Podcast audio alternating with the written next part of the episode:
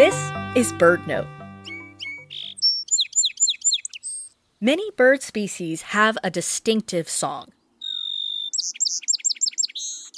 But not every individual in the species sings exactly the same way. Usually, there are some features in common, certain patterns and phrases. But birds put their own spin on the species theme tune. What's more, birds that live near each other sometimes have similar songs. If you visit one field with a few song sparrows, they often sound more like each other than a group of song sparrows living a few miles away. Scientists refer to this pattern as a song neighborhood. It's less like a regional dialect among people that's found over a large area. It's more local than that, like a group of friends copying each other's mannerisms. There may be advantages to birds copying their neighbor's way of singing.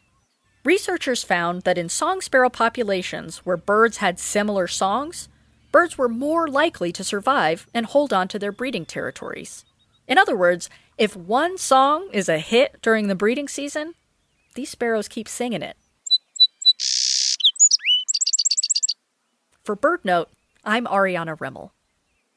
Support for BirdNote is provided by the Bobolink Foundation and generous listeners around the world.